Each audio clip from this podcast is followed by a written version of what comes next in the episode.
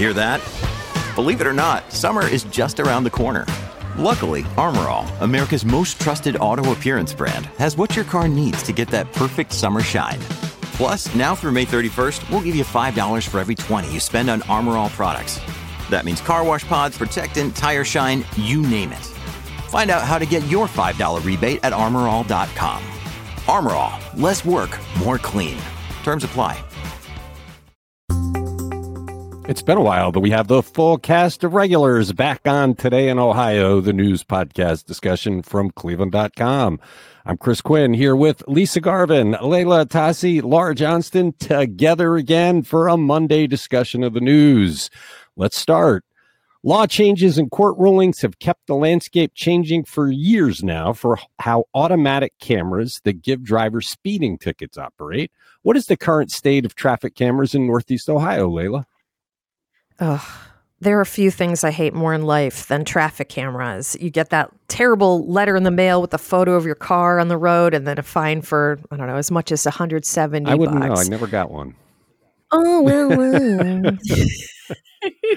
well, reporter Molly Walsh did a roundup of where we stand with these cameras and how many communities have them. And Molly found that Parma, Walton Hills, and Mayfield Village, as well as Newburgh Heights and Linndale, all use traffic cameras. Some are standalone operations, others are used as handheld devices in tandem with a police officer. Linndale is the worst. This tiny blip on the map collected more than $1.3 million in civil fines in just seven months in 2021 from speed cameras. A lot of cities dropped their cameras after the Ohio Supreme Court upheld a 2019 law that reduced the amount of state dollars that went to any community using cameras. But for Linndale, that meant nothing because they got less than $5,000 from the state's local government fund. I mean, $5,000 probably doesn't even cover the cost of lens cleaner for their speed cameras. so um, in 2021, Linndale had 20,619 camera tickets. And that's more than double the amount in Parma, which is much larger. They had 10,026 camera tickets from 12 cameras. Yeah, let, me, let me stop you here a second, too, because for people that aren't familiar with Linndale, it's eight blocks long by what, two wide. It has 37 houses in it. It is a nothing, tiny little town that is only there to get ticket revenue. It, it and there've been a million efforts to get rid of it. I mean, they they they, they abolished their mayor's court so that they would have to go to par Municipal Court. There's law after law. There's another legislative effort trying to stop it. It shouldn't exist. I mean, when you compare it like you just did to Parma, which is a big city, and Linndale's given out more tickets, it, it's just ridiculous that they're able to do this eh, as far as I can tell, Linndale has like one street that comes off of Memphis This Road. It- you know, and it's like I have to drive it every time I go into the newsroom, and it's like, okay, get ready, go down to twenty miles an hour, and it's it seems like most people who drive that road understand that, and everybody's going that slow. But yeah, if if you're new to it, there's no way that you would. By the time you realized it, you'd already be caught. Yeah, because Linndale posts its cameras in this tricky little spot on the underpass that connects drivers from Linndale into neighboring Brooklyn, where 117th turns into Memphis Avenue. So you're cruising along in this 35 mile per hour zone. Then you come down this little hill where the speed Mhm. limit arbitrarily drops to 25 miles an hour. And so you're picking up speed on that hill, and they take your picture going 40 in a 25. It's total garbage. I mean, I laughed out loud when I read in the story about how their ticket revenue plummeted when the Memphis Avenue yeah, when Yeah. it bridge closed. Oh, no could- there was no reason to use that road anymore. I know. So in Parma, they use these cameras mostly in school zones, which, in my opinion, that's legit. That's a legit safety purpose. Everyone knows where the school zones are. They're they're by the schools. Uh, so you know, Elyria, they're in the process of installing cameras in some intersections, but they won't use them for tickets. This sounds more like those flock cameras, where they're going to be uh, trying to find you know people who are have outstanding warrants and things like that, or Amber Alerts. And then in Mayfield, they have a camera accompanying police officers on I 271. They say that that has resulted in a 22% reduction in cars traveling over 85 miles an hour during rush hour. Yeah. And with Mayfield, when they first announced it, it sounded like it was a cash grab, but they're losing their state money as a result of it. And they do seem pretty dedicated to making that stretch of road safer. I mean, it, it- I, Mhm. I, I don't, I think that they've actually been true to their mission. They're trying to make that road safer. They're willing to forego state revenue to give out the tickets, not all of which get paid. So that creates some red tape for them and and it's effective. That's a good use of the cameras, right? And like you know, the the other nice thing about cameras is they're colorblind, so you can't say that the tickets are racially Mhm. profiled. My question is what what if you don't pay these? If you Google that question, you get a whole bunch of random answers on Reddit or whatever. You know, some people say, oh, it might end up going to collections. It could affect your credit score. They could file a lawsuit against you. Well, do they do that? Is any of that true? Do these communities actually have contracts Well, with collections agencies? or do they just count on enough of us being suckers who will send in our money without any real legal threat compelling us to do it? We're working. But you broke the law. You broke the law and you were caught on camera breaking the law. Yeah, in a, in an area where you're the, the the the reasonable speed limit is 35 miles an hour and they they trick you into speeding and then they catch you and then they send you a ticket. We're work, that is what's happening in Linndale. We're working on a story because we're getting notes from people that say they're getting letters from the Attorney General's office, Dave Yost's office, about 20 year old unpaid parking tickets. And they're coming after them and threatening them. They don't even remember these tickets. So right, I, I right. suspect that if you don't pay this ticket, you're going to have trouble at some point down the road. Uh, but but you know what what is what's the reality of that? Does Linndale do they even want want to spend any of their money on collections when they're getting millions of people just you know millions of dollars just funneling in from people who are paying it willfully? All right. Do they just write off the ones who are who are not paying? You heard it here, folks. Leila Atassi, Chief Scofflaw, is going to leave a move, lead a movement. You're listening to Today in Ohio. Lawmakers across the nation are increasing the availability of vouchers to use tax dollars for private schools. Laura, what's on the horizon in Ohio? Well, it depends who prevails, either the governor or the legislature, or maybe neither. But Mike DeWine wants to increase the eligibility of vouchers for families up to 400% of the poverty level. That's about $100,000. Sorry, $111,000 for a family of four. That's up from the current $250,000 the poverty level. So that would be increasing a lot more vouchers here. Um, and then the legislature wants to do it a whole lot more. They want to ha- pass what's called a backpack bill and basically let anybody take their school money wherever they go to school, even if they're being homeschooled, even if it's a charter school that doesn't follow the rules. And so these movements are following what's happened in Florida, Iowa, Utah, Arkansas, North, North Dakota. They all passed bills this year.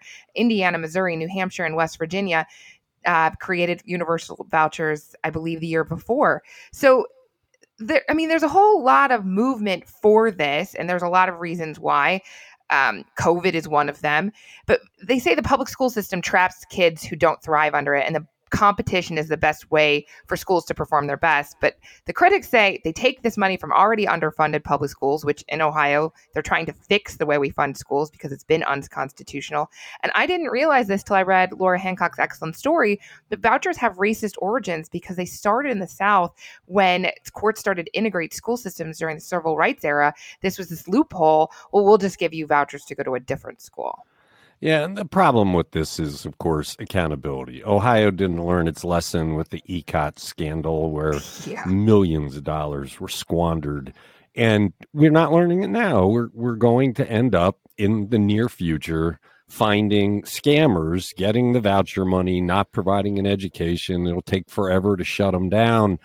Public schools have accountability. They're elected school boards. They're accountable to the residents. They're they're required to operate in the public light. They have to have transparency. There's a long history of that. The, the charter schools don't. They don't answer to anybody except maybe the parents if the parents are paying attention.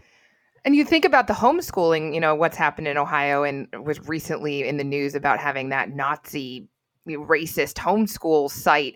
And so we're going to give our tax money so those parents can teach hate to their kids. That just seems insane to me. It- um, Yeah, I I, th- th- I agree. And if if we're serious about this of creating real competition, then Mike DeWine should insist on the same level of transparency and performance standards that we have for public schools. They should all be on the same playing field so you can actually compare them, and they're not. Right. And and what could happen if you allow these vouchers is the best and the brightest and the families that are caring the most about their kids' education, they're going to take their kids out and put them somewhere else and then you leave, you know, these other schools shelves of themselves because they don't have enough money to, you know, to help the kids that need it most. And it's just a really unfair system. And I get that the way we fund schools in the state is not fair that like if you live in a certain district, you get a better education. That's that's you know, just because you pay more property taxes. That's not equitable. But this it seems to be making it worse instead of better. Okay, you're listening to Today in Ohio.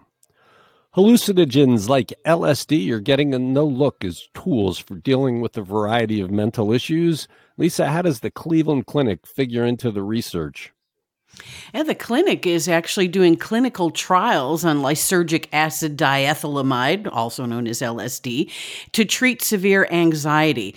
Study leader Dr. Brian Barnett, who's with the Cleveland Clinic Center for Adult Behavioral Health, says actually things are looking promising so far. This could become FDA approved within the next five years, not only to treat anxiety, but other psychiatry issues, possibly addiction, pain, and neurology issues. So, study participants in this trial, they're given a single LSD dose or a placebo in a controlled clinical setting. So there's a room in Lutheran Hospital that's very cozy with comfy furniture and soothing colors.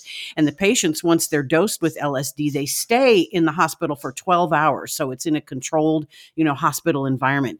They put on eye shades, they lie on the couch, they listen to music. And because this is a double blind nobody knows who's getting the placebo or who's getting LSD. And they're having doses that are ranging from 20 micrograms to 200 micrograms. So they're trying to figure out, you know, what the proper dosing would be to treat anxiety, but they're seeing almost immediate results. And he says, uh, Barnett says, we believe we can show that LSD can be administered safely in a hospital environment, but there are, you know, and he said there are changing attitudes because back in the 60s when hippies like me were dropping acid, you know, it got a bad reputation. Um, it's a Schedule One substance, but studies are going to change that perception. Yeah, I was surprised at how much red tape they had to go through because it Yeah. is a controlled substance and they have to have it in a locked refrigerator bolted to the Bolted floor. to the floor. yeah, I mean it's just crazy. What, what but LSD had its origins in medicine. And for 20 years there were experiments being done in this vein. And then like you said the 60s hit and it became the the war on drugs and it got stamped out. But there was a lot of work done years ago that showed this could have real promise because it's not well some people disagree with this but it's not addictive. So that No. you you use this to treat somebody. You can break their addictions to other things. There's some kind of miraculous stories that you've seen over time about what this. I, I've never known anyone to be addicted to LSD. I don't know if y'all have ever done it, but it is it's kind of like a 12-hour experience. I mean, you know, depending on the acid that you that you do. And it is a very mind-opening. They say that LSD helps open your consciousness so you can explore things that are in your unconscious that are bothering you. And then in larger doses, you can have almost a mystical experience. And I can attest to that. okay. All right. You're listening to Today in Ohio. With Cleveland unable to hire enough officers to fill all the open positions, how much overtime did the city pay last year to police, and how much are some officers making, Leila? Reporter Olivia Mitchell tells us that the Cleveland Police Department has 1,271 officers, and that's 227 shy of their budgeted number, which is supposed to be 1,498. And that means that the amount being paid in overtime is surging, and some officers are making more than their bosses. In some cases, they're making more than the mayor.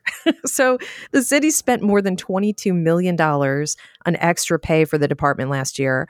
Five years ago, it spent 17.3 million. So that's a jump of nearly 30%.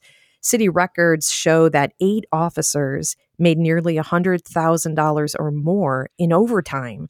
55 made more than $50,000 in overtime. But this one officer, Carl Lloyd, pretty much topped them all with an hourly salary of 35 bucks. Lloyd made $218,000 last year, more than 137,000 or nearly two thirds of his gross earnings came from overtime. It appears he might have made that money while being stationed at the airport. It's not quite clear, but that's where he was uh, where he was located for for a while.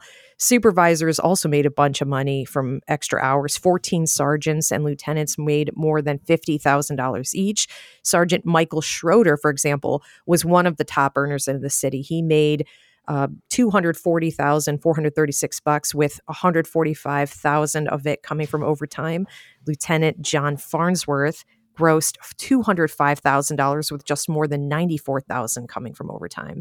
So, you know, Justin Bibb, who incidentally makes a lot less than some of these guys, he wants to cap police overtime at 13 million this year. And, and some, uh, some on city council specifically, are skeptical that they can achieve that without compromising the safety of the city. Yeah, I, I don't see how they can do it either. The, the, I look, I, I got some flack because we name these guys, and we name people like this because tax dollars pay them. It's accountability, but I also don't think it's a negative. These guys have given up their private time to keep the city mm-hmm. safe. Yes, they're getting paid for it, but who wants to work that much, right? I mean, the, the, the guy out at the airport to get that kind of money probably worked every day, long hours doing the job. It's nice that they're willing to stand up in this crisis of not having enough officers. Yeah, and it's not an easy job. I mean, if you're especially for for the uh, the officers who are out on patrol in the neighborhoods. I mean, it's uh, I I wouldn't want to trade places with them. And, That's a very difficult job. And it's hard to do any job, like you said, almost every day, right? People need time off for their mental health, and and I'm glad that you're you're right. I'm glad these people are willing to stand up, but it can't be good for the long term health of the department. They're just going to get people burnt out who leave, and then you have one less officer. Right? This is not a long term solution. No, no, it's not. It's their their pensions are based though on the average of their top years of pay. So the guys that did the overtime this year will get benefits for a long time after they retire. You're listening to Today in Ohio. Throughout last week, we published a Midwest etiquette guide, our own version of something New York Magazine published for New York earlier this year. Ours covers a wide array of topics from a Midwestern sensibility. Laura, pick your favorite three. So, two of my favorite have to do with the workplace, written by two coworkers I had no idea could write so funny. So, first, can you take your colleague's lunch out of the communal microwave? This came up when a reporter in our newsroom actually asked, standing in front of the microwave, when it beeped and she was ready to put her lunch in. So, I added it to the list, and Lucas Daprile, who took a bunch of these questions, took it on, got super sarcastic, took it to a higher level, said that regardless, you should get revenge on that coworker by microwaving stuff like a lava lamp to get back at your thoughtless coworker. and I, I mean, I, Chris is is he he likes Lucas's take so much that we were talking about maybe starting an advice column with him because he's so funny. But it is like laundry in a dorm. People need to use a microwave. So if you're not there within a minute, like I think it's okay to put your stuff to the side. Uh, that was the first one. Can you bring chips to a potluck or is that too cheap? So Yadi Rodriguez took this on. She has organized many a workplace potluck. And she says, sure, not just one bag though, bring a variety. And for goodness sake, don't even open them up and eat a few before you bring them, which has happened in the past. Also, you never know when people are going to get hungry, especially at a long party. So don't just take your, you know, your leftovers right after the the lunch. You got to leave them there all afternoon. Um, I mean, unless you're like talking about something in mayonnaise in the sun, right? Like leave the, the brownies there for for people to enjoy. And I I love that she talked about the one dollar box of brownie mix because I'm definitely guilty of doing that in the past. You're like, what am I going to bring to this potluck? Oh, I know I'll make brownies. Uh, she says that's fine, but don't take them home with you. And then a classic can you ever ask if someone's pregnant? No, absolutely not, says Kaylee Remington. It's mortifying if you're wrong. People gain weight for all sorts of reasons. And if you're in the loop enough to know for someone to want to tell you they're pregnant, like wait for them to tell you. You don't need to ask. yeah, I got I got a lot of good feedback about this. People appreciated it. We we took a big collection of it, put it in the plain dealer, and then we have a master post on the site as of I think Saturday that you can read all of the pieces because there's quite a few, and we're not. I think there are 45 questions, and I got to give a hat tip to Jane Morice, who are one of our social media experts, who took on this whole project of organizing it and posting it and writing the tops for all of them. Like it was a whole newsroom effort, and I am so pleased and excited that people you know, jumped in, volunteered, and really made it their own. I, I, think it was a super fun idea. And I hope that people liked something a little lighthearted that they could also debate. You know, this isn't, we're not claiming that we have all the answers, but I love that, I love people's takes. Yeah, I, I announced this was coming in a uh, column that discussed a discussion we had about exclamation points, for which I'm grateful we're not repeating it. Uh, but people had plenty to say about that. Check it out. It's on cleveland.com. You're listening to Today in Ohio. Children make up the smallest percentage of the U.S. population ever. Lisa, how does Ohio figure into that trend? Well, taking a look at the national figures for 2020 in the United States, the po- percentage of the population that was 0 to 17 years in age was 22.1% of the population. That's the lowest in history. That's down 1.1 million kids in 10 years. Here in Ohio, as of 2022, we have 2,562,550 kids in Ohio, age 0 to 17. That's 21.8% of our population. That's over 29,000 fewer kids than 2020. So it dropped in just two years. It's 168,000 fewer kids than 2018 when they were 23.7% of the Ohio population. Uh, Cuyahoga's decline was one of the highest in the state, 11.8% percent decline um, from 2020 to 2020. Uh, I'm sorry, from 2010 to 2020. But nine of the 88 Ohio counties saw an increase of anywhere from a one tenth of a percent in Wood County to 13 and a half percent in Union County. Um, in Franklin County, Columbus growth uh, kind of drove drove there. So the population of kids in Franklin County is up 8.3 percent. Yeah, the story's loaded with a lot of numbers. What I came away with is I don't quite understand why. Is it just millennials are, are waiting much later to have children, or and I wish I could figure out why this has dropped so much. I think that's part of it. But, you know, we've had a population decline that's been kind of going on, or a birth decline that's been going on, I think, for years. And I just think it's now starting to manifest itself. And, you know, in Japan, they're really suffering, you know, from the lack of children over the last, you know, 20 years. So this is something to keep an eye on. I want to put my plug in for my childcare project here because that is one issue, I think, that people don't want to have kids because it's so expensive to find care for them, or it's why they're having one kid instead of two kids, right? And this, you're right, Lisa. Other countries are are seeing this so big. I forget what country I was researching in. We're doing we're doing a lot more research, but that they were paying people to have kids and saying you'll never have to pay taxes again if you pay mm-hmm. have four or more children. So this is not just an American thing, but I think we've made it so difficult to raise kids, mm-hmm. And it doesn't look very fun if you're like st- you know staring at the idea that some people have just foregone it. Mm-hmm. Although it is one of the great adventures life has to offer. If money is the reason people aren't doing it, that'd be pretty sad, which is why we're doing your big project. You're listening to Today in Ohio. We made an abrupt switch to a great new comic strip after Dilbert creator Scott Adams went off the deep end with a racist rant. We canceled Dilbert and added a strip called Crabgrass. Our columnist Justice Hill wrote a wonderful profile on the creator.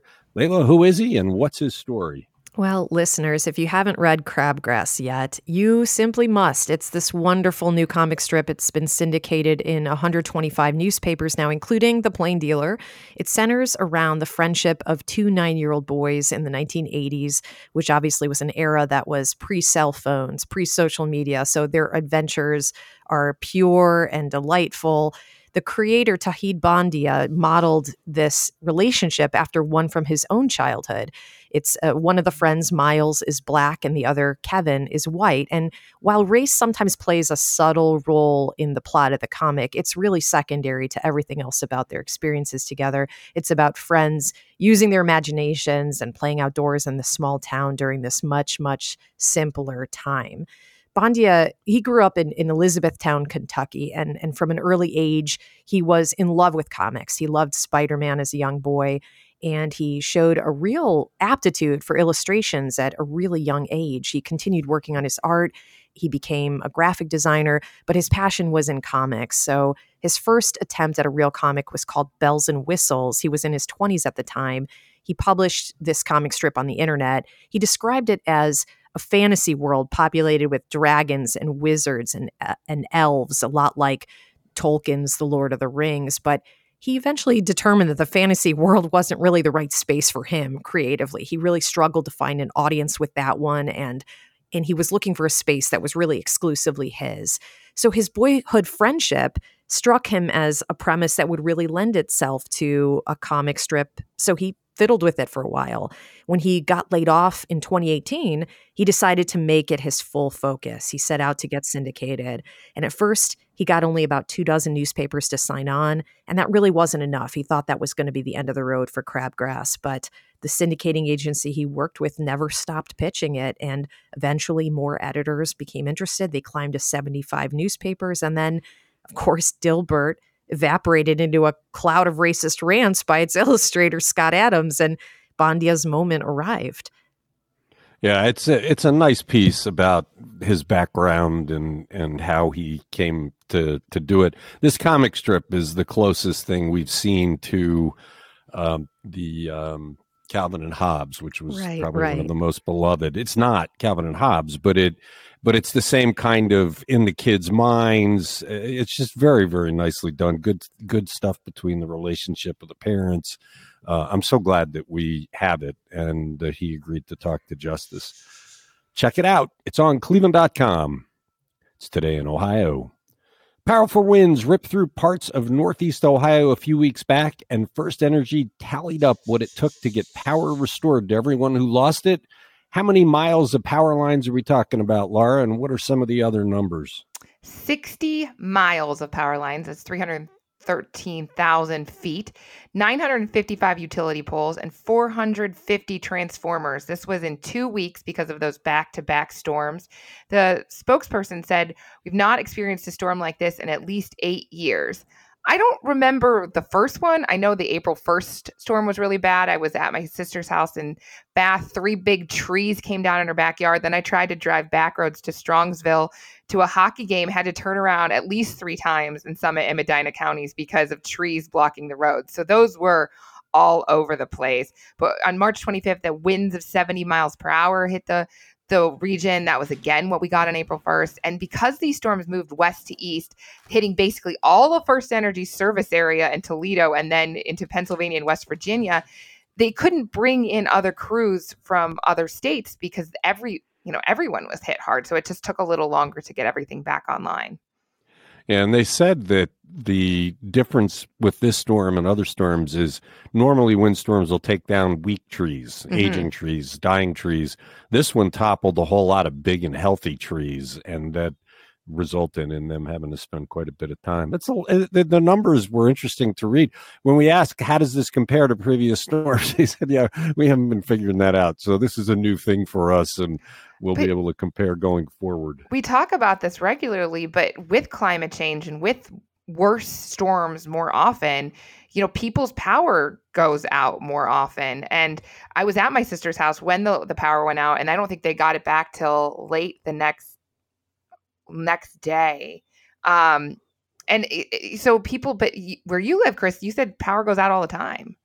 Yeah, although we didn't lose anything during those storms. I didn't even find any branches outside during those storms, so we must have avoided it. I think it was a little bit south of, yeah, like you know that Strongsville and to, to Medina and Summit counties seemed a lot worse. You know, our neighbor has a big, gigantic dying tree, so whenever we get hit with wind, stuff comes down, and not even that. You're listening to Today in Ohio. Lisa, it's official. Browns owners Dee and Jimmy Haslam are part owners of an NBA team that competes with our beloved Cavs. What's that about? Which team? How much did it cost them? And how much of the team do they now own? The Haslam Sports Group purchased a 25% stake in the Milwaukee Bucks of the NBA, and they figure I don't know that they gave a price, but they figure it's about 800 million based on the 3.2 billion dollar valuation of the team. So uh, they bought the part that was owned by Mark Lasry. Uh, the other co-owners with the Haslams now are Wes Edens and Jamie Dinan, and uh, as part of this purchase, they of course got the team. They got Fiserv Forum, where the Bucks play in Milwaukee the Team Training Center at the Medical College of Wisconsin, the uh, G League affiliate team, which is the Wisconsin Herd. They also got Bucks, the Bucks gaming team in the which is a 2K League affiliate. Not really sure what that means. But anyway, the Haslams say they're thrilled to join the NBA and they appreciate the Bucks' loyal fan base and the Bucks' impressive history. They won the NBA championship in 2021. But uh, uh, Jimmy Haslam agreed it will be awkward if the Cavs and the Bucks meet in the playoffs in the Eastern Conference semifinals. He says, I might have to sit in the suite for that game. Well, I know a lot of people are paying attention to that 800 plus million because the Haslams want money for for the refurbishment or replacement of their football stadium and the people that are involved in that are well they obviously have plenty of money on their own maybe they can kick some of that in uh, themselves interesting it'll be it will be odd mm-hmm. if the mm-hmm. Cavs play the Bucks i mean it's it's just people already don't like the Haslams because of Deshaun Watson, because of what they did in the mayor's race, and he, they had fundraisers for J.D. Vance in Cleveland. There's another reason that people in Cleveland will have to not like them. You're listening to Today in Ohio. That's it for Monday. Good to have everybody back. Thanks, Lisa. Thanks, Leila. Thanks, Laura. Thank you for listening.